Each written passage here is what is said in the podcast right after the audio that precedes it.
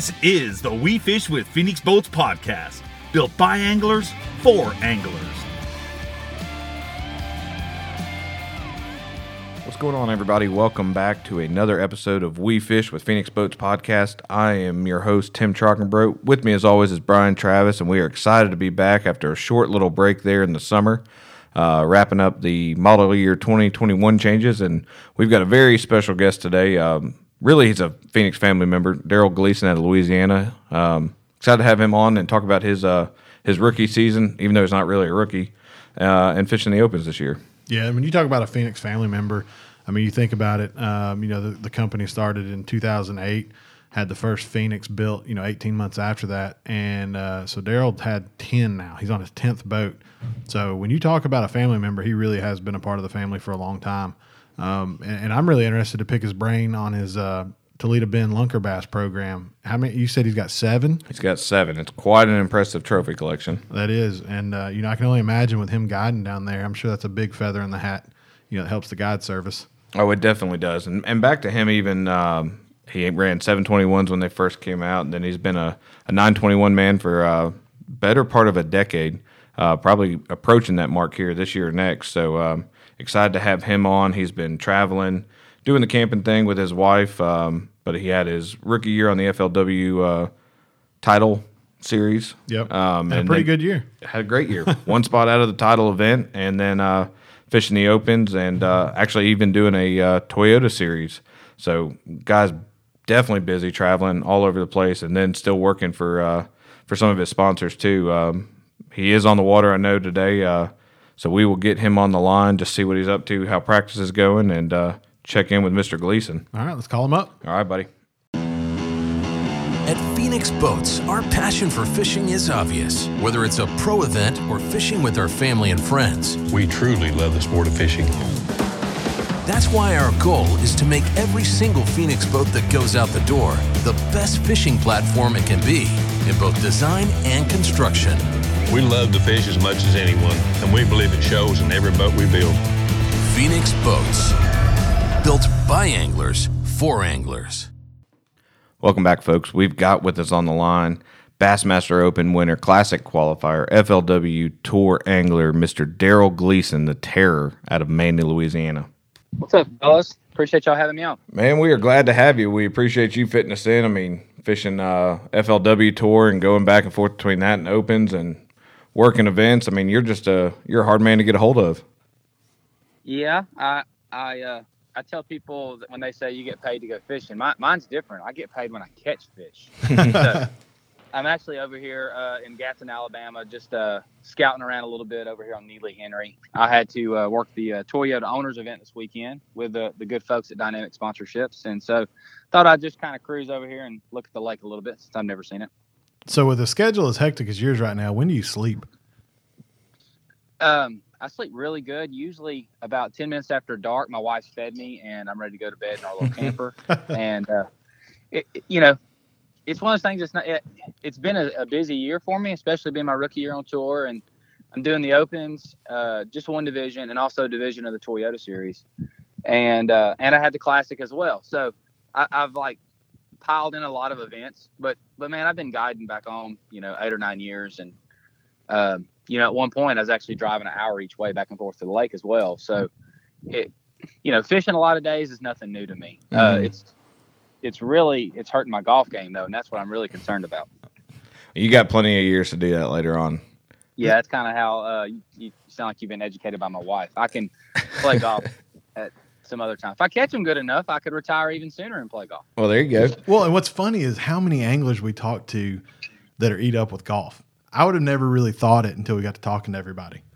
Well, that just shows you how demented we all really are because, like, they're they're very similar. They're both very mental games and all that kind of stuff. But uh, honestly, for me, it's I just like to to be able to get off the water and and do something non-fishing related, but yet still competitive because we're all a bunch of sickos and we want to compete at everything. Yeah. Now you mentioned you you call in the camper and pass out. You, you so you're doing the camping thing. Is there anybody you run with and camp with? Uh, not particular. Uh, my bride, like bless her, like dude, she's awesome. She um, she's towing our camper with like a big dually and all that stuff. And like beginning of this year, she couldn't even back my boat in, and now back in the boat end's easy. So so the camper thing for us, obviously, like we we love it, dude. I'm kind of a homebody person, so it's taking that aspect out of the travel. You know, I feel like I'm at home.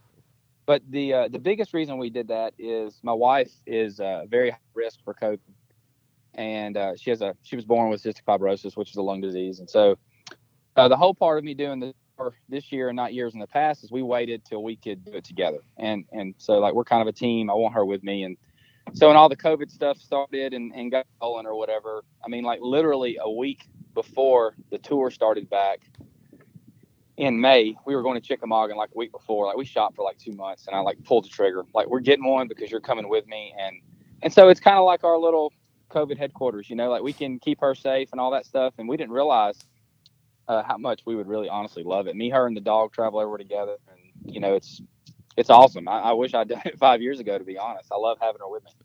No, that's solid. Um, so you mentioned it, first year on the tour, rookie season. What do you give it? Give it a grade. You're a let. You used to be a teacher. Give it a letter grade for last year. Uh, you know, we're all um, from the business perspective. I'm going to say it was probably a, a B plus, being my first year out there. I think I got four out of six checks. From a competitive perspective, I'm gonna give myself like a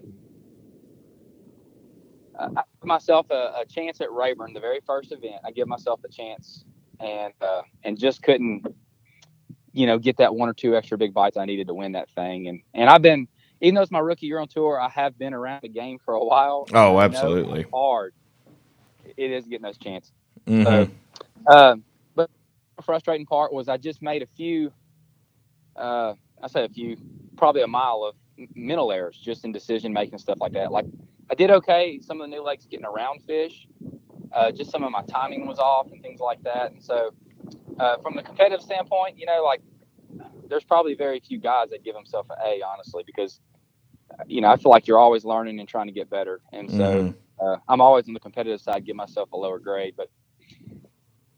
Pull that part out, pull your heart out, and your competitive drive and all that. From the business standpoint, you know, it could have been a much worse you know, being my first year for me. And and look, at uh, like Wisconsin, I got the very last ten thousand dollar check or whatever. Like, fished my tail off and got it by an ounce. So, mm-hmm. you know, a lot of people that that watch this stuff from afar, they don't they don't know that ounce or two how much of a difference that can make in your season. You know, from from business standpoint, from points and all those things. So, oh yeah, and uh, I ended up being the first guy out of the title, the championship, and uh, you know, that was kind of a, a kick in the butt or whatever. It kind of sucked, but it's one of those things. I didn't control all the controllables at, at, our last event. I come in two fish shy of a limit, and had I caught just one more, I'd have made it. So, you know, those things kind of drive you. Like your failures to me, um, either make you quit or push you harder. And I've always been a guy that like they just kind of push me harder. I, I don't know what I like more, like winning a tournament, or or how much I hate losing. Does that make sense? Yeah, no, I can like, answer that. I, I hate losing more than I like winning. Right. Like if I if I do well in the tournament, we kind of we live it up for a day or two or whatever, and we're happy and all that. But there's so many events going on on the next one. But dude, if I lose one, it's all I think about for weeks. Like I'm still talking about, you know, Rayburn in January or or Rayburn two weeks ago or whatever in mm-hmm. the Open. You know, like they they live with you. But I, I just think you can't let it beat you down, but you also can't forget about your failures because I think they push you. So, being your rookie season, I know you fished for a long time and you fished competitively for a while, but that first blast off, that first morning of your rookie season on tour, you got yeah. butterflies going on?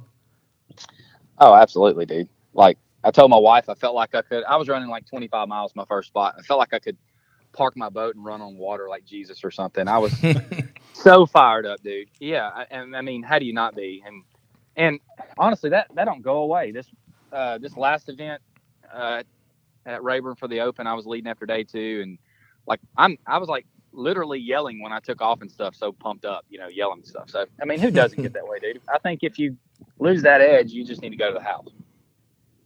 Yeah, you put up a, a pretty impressive performance there. Twenty seven on that day too. Uh, walk us through a little bit. What was the game plan going in to that Open?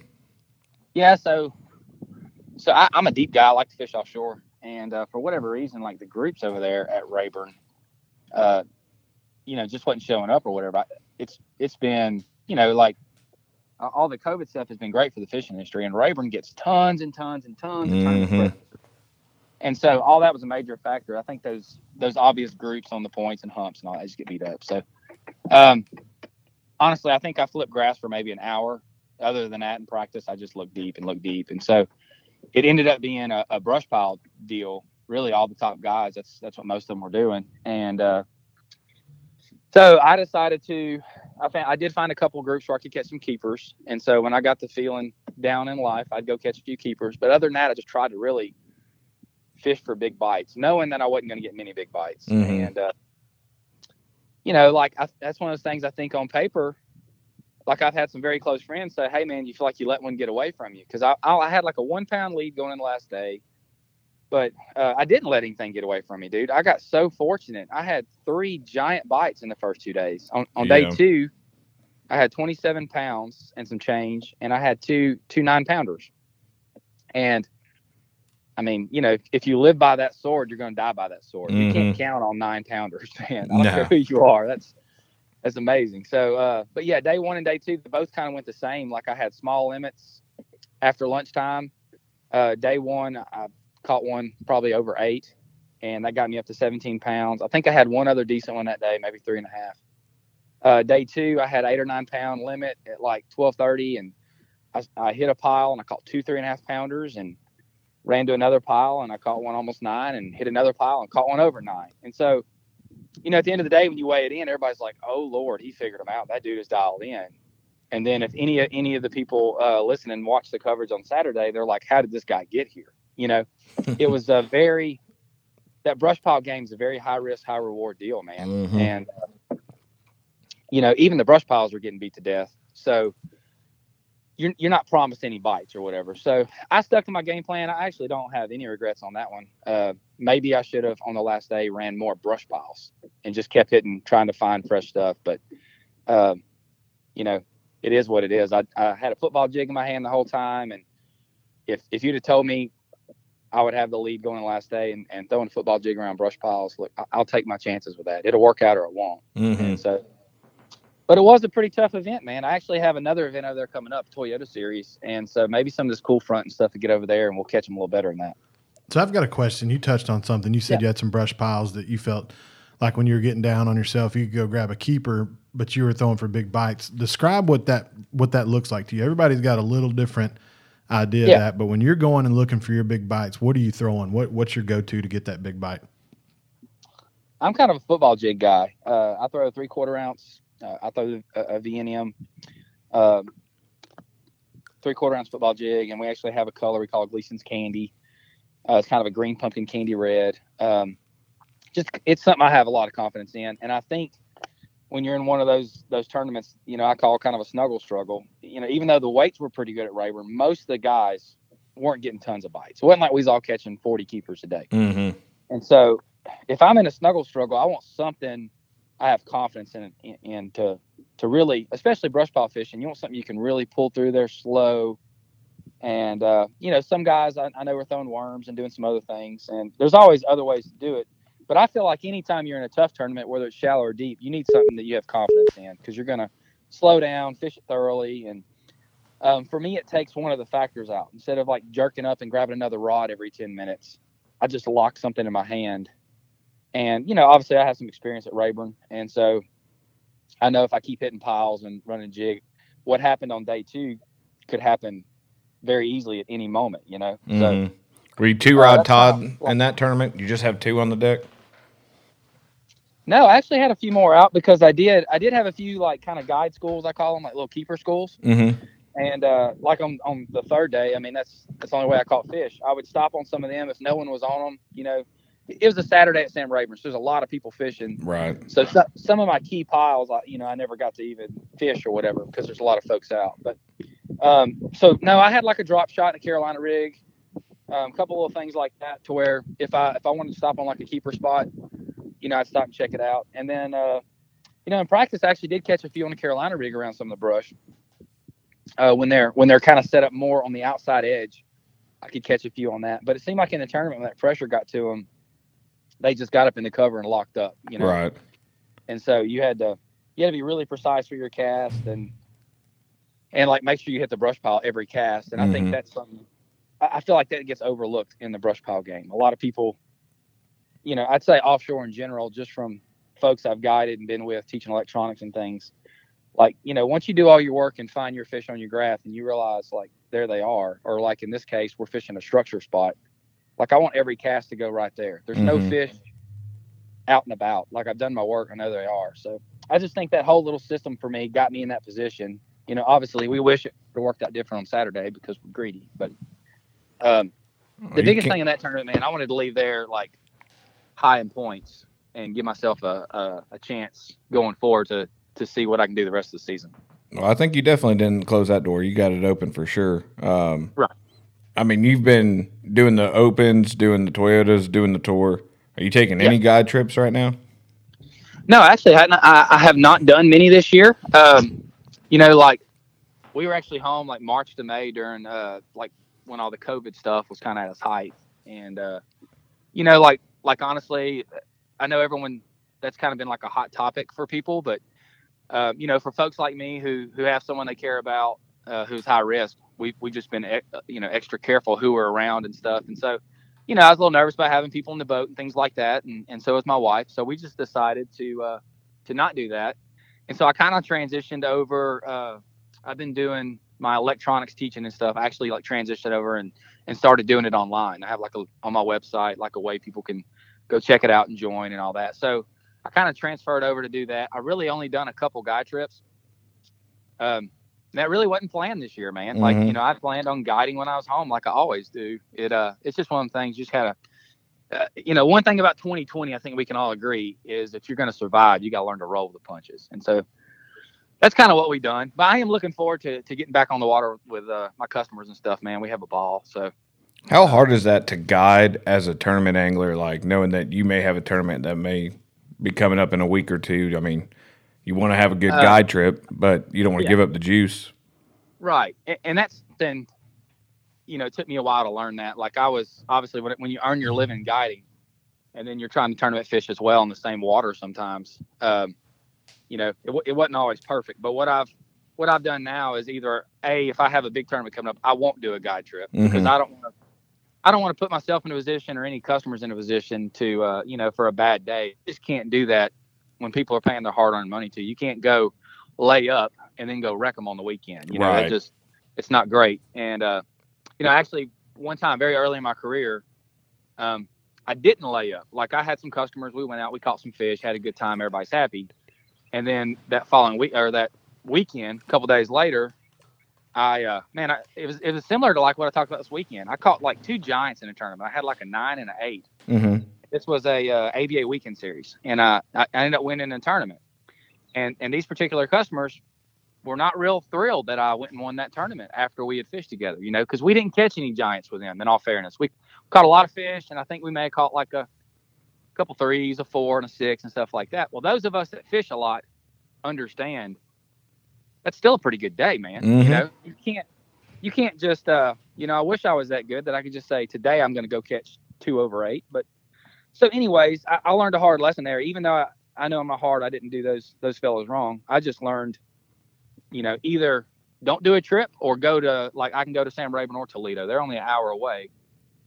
But but all honestly i've done it long enough now and built up enough of a customer base and all those things. If i have a big tournament i'm usually preparing for the tournament. And so i don't give up the juice or whatever you know? Mm-hmm. So you mentioned early on in your career, before you took over full time in the fishing industry, you were a teacher, correct? Yeah, man, it seems like a a, a lifetime ago, but yeah, I actually taught junior high school for uh, seven years, and uh, then I took sabbatical to finish up my master's, and of course, I fished. I actually fished the opens two or three years at that point, and fished you know BFLs, weekend series, and team tournaments, and all that stuff. So I had the dream, but when I took sabbatical, I needed a way to kind of earn a little income, so I decided to start trying to guide a little bit and uh, and I never went back to teaching. I finished my master's that year and transitioned to the guide thing full time. You're a brave soul doing junior high. I'm, I'm telling you, I think I think junior Uh, high is harder than any. You got hormones raging and attitudes, and man, Yeah, it, it's it's one of those things. I wasn't a brave soul. I was just ignorant. The, the, really, the brave souls are the, the the teachers that man that, that stick it out and and do it a long time. You know, like some of the some of the folks I worked with, they, they were awesome, man. Like whenever you know I kind of had one foot out the door, I think everybody knew that you know I was I was ready to transition to something else. You can almost see it in their eyes. They're like, "Go live, go live, man. Get out of here." Don't look, Look. back. yeah, I mean that's a hard profession, man. And the people that do it, honestly, they just they have the heart to do it, and um, because I, I will say this, it did it did keep me young longer than I should have, and and you do get to be around a lot of good situations, and and you feel like you you do make some changes in some lives, but.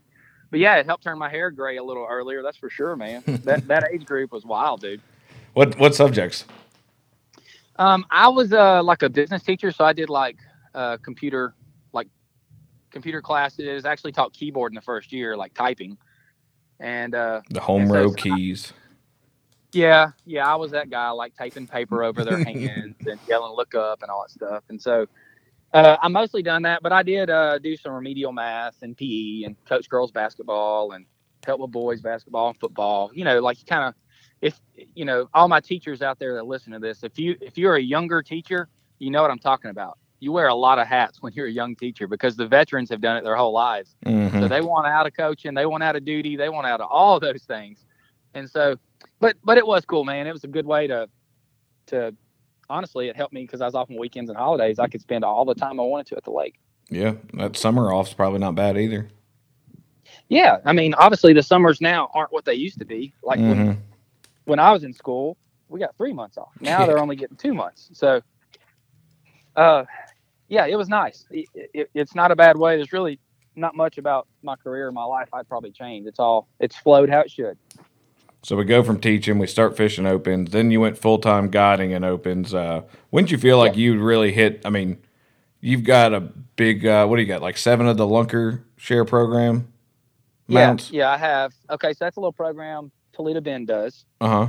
Um, some people confuse it with a Toyota ShareLunker in Texas. That's got to be like a 13 pounder, certain time of the year. Um, but Toledo Bend, the Lake Association, just a group of volunteers who love the lake, they come up with a lunker program. So if you catch one over 10, you weigh it in at one of the uh, the marinas that are eligible. You know, you get a free replica or whatever. And so I, I have seven of them right now. I'm luck I'm the lucky guy that has the most right now, but I got a bunch of good guys breathing down my neck. But uh, Mhm. what is neat about that program is it, you know, it promotes. All they do is tag the fish and release it, and they jot down some inf- information on a piece of paper. It was caught in Housen Bay in March, and so someone catches that tagged fish two years later, they can kind of tell, hey, it's getting bigger or, or it's getting smaller. So it, it's a cool program, but just to tell you, like, you know, how things we think we control everything in life, but we don't always do. Like how the Lord will bless you. Uh, my first year full time guiding, in four months, I caught three of those 10 pounders. Wow. And That's awesome. yeah, that was just, uh, you know, a cool run for me. But what that done is that really helped, you know, get some PR out there, got my name in a few articles and, you know, kind of introduce myself, you know, to, to the like local fishing world or whatever. And I really felt like that was a huge boost for me to just give me the opportunity at people's business, you know, if that makes sense. And then once we started getting some people in the boat, Toledo Bend was exploding then, and uh, it was it was incredibly hard, you know, to go out and have a good time with people and put them on fish. So, um, but I just think things like that. I don't think it's anything about my excellence or none of that. It was just one of those things like like you know I put in the time and work and and you know been blessed. Well, yeah, that's what I was trying to get at. Like, so you you left this career, you started a new one.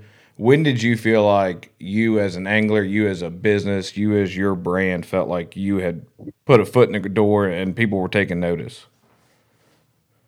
Um, I'm the kind of guy that I probably I, I say I wouldn't feel that way now, to be honest. I, I was very proud how I built my guide business because I really put in a lot of days on the water. Mm-hmm. I would say about my fourth or fifth year, um, I could really say like, okay, you know, I've I've built a good customer base. I have new people calling. Things are going well. And uh, you know, really, the last two or three years, I, I cut back on the guiding a little bit, so I could really start pushing toward my tournament stuff. Um, but you, you're gonna, you're not gonna get me to say that I feel like I've made it. You know what I mean? Mm-hmm. um, because this game is, you know, there's a lot, there's a lot of names that we all used to know that have just disappeared off the face of the earth. Like, there's a thin line whether it's guiding or tournament fishing, um, between success and going back to another career. You know, so if I actually said, "Hey, I feel like I made it," or you know, this year was my best, I feel like that'd get me in the wrong mindset. So, Oh, yeah. Um, but yeah, look, I can't say how proud I am and, and excited I am to be getting to do this for a living. I mean, it's it's so many people's dreams. So you have to you have to like understand how fortunate you are to be in this position and just just enjoy it. Well, and I, I think that's awesome, you know, to be humble enough to say you feel like you haven't made it. But at the end of the day, you're fishing the tour, which is something Right. that that a huge percentage of anglers won't ever do. The way you're you're fishing in the opens this year, you very well may qualify, you know, on that side of it. And then you've got a, a huge decision to make, um, which I wouldn't envy somebody having to sit in that. But you know, to sit back and be humble enough to say you hadn't made it, but it's life's looking pretty good from the fishing world. Yeah, I mean, um, you know, I, I'm proud of where I started and where I come from. You know, like first several years doing the opens and stuff, I was in over my head. I was real green. You know, I'd never really traveled away from Sam Rayburn and Toledo Bend much, and I've just always been one of the guys that like I, I can handle the whoopings as long as I'm learning from them. Mm-hmm. And uh, so I kind of jumped in probably a little earlier than I should, or you know, I may have should have done co-angler a few years or some of those things. You know, I just we all take a different path to get where we're going, and uh, you know, this is the path I chose, and it's just how I learned. But yeah, I mean, uh, you know, like when I'm on a long drive, do I not sit and reflect on how awesome this year has been and getting to do this and stuff? You know, absolutely. But you know, again, I wouldn't say that I feel like I've made it, but but I'm I'm very excited for the opportunities, and you know, like if I do do well in the next two opens and and am able to make make the elite series, you know, that's one of those things me and my wife and sponsors and everybody's going to talk about and see. But uh, us as anglers, I think we're always looking for options just to just to have those options. Uh, you know, is a blessing. But Mm-hmm. you know, I can't say thanks enough though for like the FLW staff and all those guys. They were they were awesome to me this year, man. Made me feel at home and uh, treated me great, and all the anglers over there are great. And I don't know if people understand like, and I'll speak for the Opens and the FLW Pro Circuit this year, and like the Toyota Series, like how good fishermen have got all around the country, man. Like the fields are savage. They are tough, man. A lot of good anglers in every tournament we fish. So, you know, that's why I'm here at Neely Henry this week, putting in a couple days, uh, Mhm. even though the tournament's not three or four weeks away. Like I feel like I got to put in extra time because the fields are just brutal, man. Them dudes can catch them. Oh yeah, you can't blink on them fellas. No, and it's it's not getting any easier. I mean, I just think in general, fishermen are just we've all the last several years gotten a little bit better at Mhm. catching them, and so um, it's great for the competition. It's great for the sport though to see so many names be competitive. Oh, absolutely. Do you, do you think the the increased technology and the tools that we have at our disposal are a big a big part of that? Why you're starting to see tougher fields showing up? I do. Um, beyond that, though, because we we all have the capability to get the same technology and keeps the play and field level and all that. Um, I, I think there's an accelerated learning curve now, just due to the amount of live coverage and you know things you can research on the internet and things like that. So, you know, eight or ten years ago, that wasn't all available. Like, I had to go by the article where Kevin Van Dam said, "Hey, I was throwing a 10XD and a Carolina rig." Well, we all know sometimes the article doesn't match what you see in live. Mm-hmm. And so there's been a lot of truth revealed about fishing. And I feel like that has helped the learning curve. You know, you, you got so many young guys now who can and and they're also competitive and stuff, just like us older guys. Uh, you can learn so much so quick from other anglers just with all the coverage and all those things now, the tournaments and stuff. And that that really helps uh, accelerate the learning curve. You know, obviously the technology is is a huge factor. And so, uh, yeah, I just think overall it's it's doesn't take as long now to get to get seasoned, if that makes sense. There's a Mhm. lot more opportunity now, and uh, as far as coverage and things like that to to do that. And look, man, there's a lot more. It feels to me, anyways, back over in East Texas, Louisiana, there's a lot of tournament trails, so you have a lot of options to to fish and get out there competitively. And ultimately, like that's where I learn all my stuff is competing in a tournament. That's where I learn the most. And so, you know, guys now are fishing so many events and keeping up with so many events that it's it's uh, accelerated that learning curve. And that's why you see, I think, in so many of these fields, uh, you just don't know who's going to pop up on top. There's so many guys capable of doing that. No, for sure. Um, how did it feel to fish the classic though? Ten years ago, you you fished Ooh. your first open, and then yeah. you fished a classic. I mean, dude, is amazing. Like, that's awesome. You couldn't put it in a word. Um, it, it, like it's a blur, you know. Like I wish it would have slowed down for us, but it was that week is so hectic. You you know, I've always heard anglers talk about that.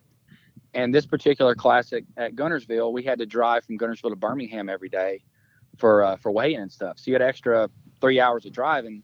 It just felt like that week just went by in a pinch. Mm-hmm. Um, and so like when I was in contention last week at Rayburn, you know, like on my on my boat ride that morning, I'm you know all fired up. Like those feelings are there, dude. Like what it would mean to make it back to that. That's you know that's the premier event in the sport and uh, just to say like I'm one of the several hundred that got to fish it. I mean, you know that that's something that I'm very proud of, and uh, you know all those guys that are listening and fishing opens and grinding, trying to make it, like it's worth it when mm-hmm. you finally do. Like it's just an incredible feeling, man. Going up on that stage and, and looking out and seeing my wife and my family and friends there cheering for me, and even at takeoff in the mornings, it was freezing cold, and I had a crew there cheering and screaming and all that for like you know, that's just something at some point I'm gonna sit in a rocking chair drinking coffee in the morning and reflect back on, and it's still gonna give me chills 30 years from now. It's it was amazing. No, rightfully so. You should be proud of that. That's something very few people get to do.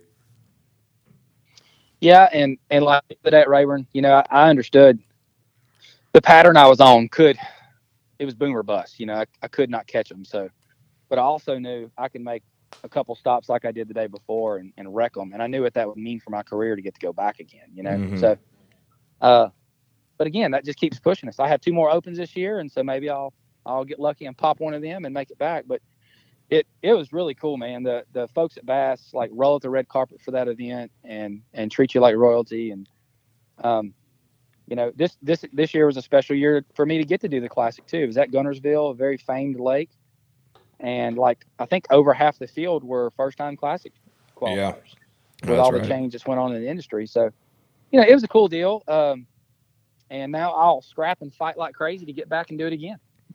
Well, we got a couple more tournaments left, but what else is new for for Darold Gleason Fishing Inc. Uh, for you and your wife? You got any new projects you're working on?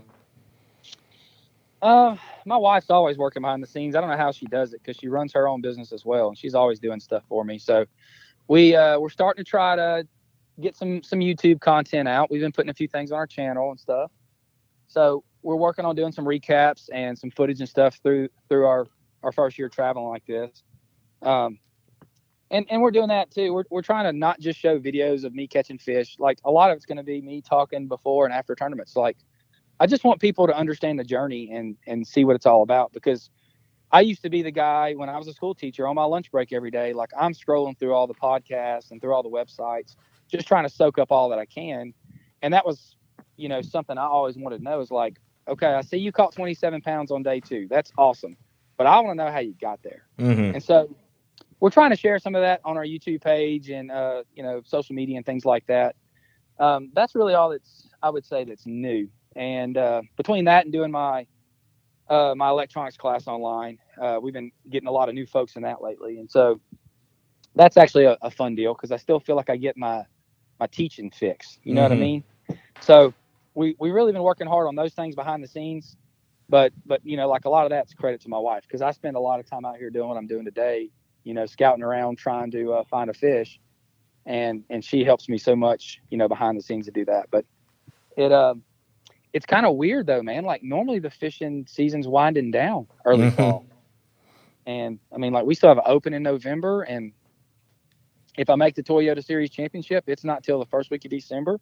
So it's like we're fishing a lot extra, but back home we're kind of used to this, you know. Mm-hmm. Uh, Toledo Bend, Sam Rayburn, they don't take a month off. There's tournaments all the time. So you talked about that social media stuff. Where can people yeah. find you on all your social media platforms? What's the best way for them to reach it? Uh, best way to find me is just Darold Gleason Fishing, uh, like on Instagram and as on Facebook as well. And uh, I believe that is what we're going by on our YouTube channel as well. So we're just really getting started on the YouTube stuff. Um, I probably should have started that years ago. Like I'm way behind the game. There's so many guys now that are killing it doing that. But uh, you know, I just didn't want to.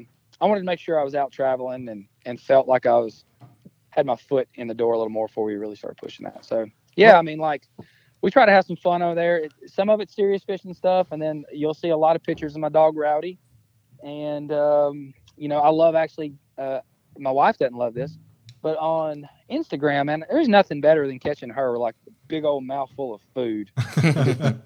you know, like going to town and capturing that on video to share with everybody. I, you know, she uh, she wishes I would capture her better, but we, we do try to have some fun there too. But you know, I look at social media as a way to uh, introduce yourself to people and and share your love of the sport and your love of life. And so we, we try to keep it fun over there. No, for sure. Um, so 921, we've been in that for what, seven years, eight years now? Yeah, yeah. So You doing another Uh, one next year? yeah, it's hard for me not to go back with the Pro XP again. Yeah. Um, you know, I think uh, the smartest man at Phoenix told me if it's not broke, don't fix it. um, no, I just I like the layout of the boat, love the ride of the boat. Um, I've had a, I think this is I'm sitting in my 11th Phoenix. That's what I came up with. Uh, what was it? Three 721s and 921s after Yep. that? Yeah. Yep, you've done your research well. Yeah, the first one I had was actually it was a red and white uh, 721, and for a long time it was that the picture that you guys had on the website. Mhm. Actually, It was. That was uh, Uh, one of the first three or four of them. Right. So, yeah, and that's something I guess I would I would say too. I'm I'm proud. Like like you know people that follow the industry know. Uh, on the business side, there's always a lot of change in with sponsors and things like that. And, and I've been proud I hadn't done a lot of that. Like I, I feel like I have good relationships with people I work with, and, and I've tried to not be one of the guys that change all the time. And so, Mhm. you know, running 11 Phoenixes is is something that that I'm proud of. Oh, for sure. It, it does make it easy for me because I'm so comfortable with how the boat rides and all those things. Yep. Taking another variable out of the equation. Yeah, like I know where I'm putting my tackle every year when I get my boat because hmm um, you know you've done it for so long. Um, but yeah, been been very very impressed with the boat's ride and this. It's just to me, it's the best boat in on the market as far as it. It does fit your speed if you want to go fast, but it's still got the great ride, a lot of storage, big deck, you know, all those things. Um, you know, I can't tell you how many times at Toledo Bend Rayburn, especially the first few years running them, that people would run out of their way in a parking lot and say, "How does it ride in rough water?" you know, in five footers, how does it do? Or if it's blowing 30. And, uh, you know, it does great. Like, it, it's always done great. But I also tell people if it's blowing 30, you probably don't need to be running too far either on those two lakes, Right. no matter right. what boat you're in. But this boat to get you where you want to go. And, and, you know, like I said, I've been impressed with it for a long time. The 921 for me just fits fits what I like. I know a lot of guys, uh, especially, and that's what I talked to you about, Tim. About I considered about going to the the 920. Um, now that I'm more tournament fishing than than uh, you know guiding, hmm but but I don't know if I can give up a foot of space. I think I'd miss it. No, I think you would. I remember I was trying to find the text message. We were talking, and it was probably a couple of years ago. You Yeah. were calling about a wheel or something, and you were on a guide trip. You remember that? And you caught like a nine. You had to be like, "Dude, I'll call you back." You dropped the phone or something on the floor. I remember something like that. I think I had uh, maybe a, a, a bad hub or something, some little something like that. Yeah, yeah. yeah. Um, yeah, it, it's I was trying to find that picture you sent me after you caught it, but it was uh, it's like a nine three or nine four on a trip. yeah, yeah. it's like it, it's amazing the two lakes I, I get to fish. Mhm. I'll, I'll say that. And you know, when I get to spend the amount of time I am, those those big ones just come and go. But yeah, I believe the that was maybe in 16. I want Yeah. to say. Probably. And the reason I remember that is because I actually I caught two over ten that week. oh, really? Yeah, that day that uh, I was on the phone with you, I caught a nine three, and of course I had customers. So a lot of times the customers, when we, we get to a spot, I'll fish a little bit, and then like if they're biting, I kind of put my rod up and help them out. Mm-hmm. But I had two really cool guys with me, and they're like wanting me to fish. So, but I caught a nine three, and the next cast I caught an eleven seven. And like put my rod down, and like they worked them over for a little while. It was an awesome trip. You don't forget about those trips.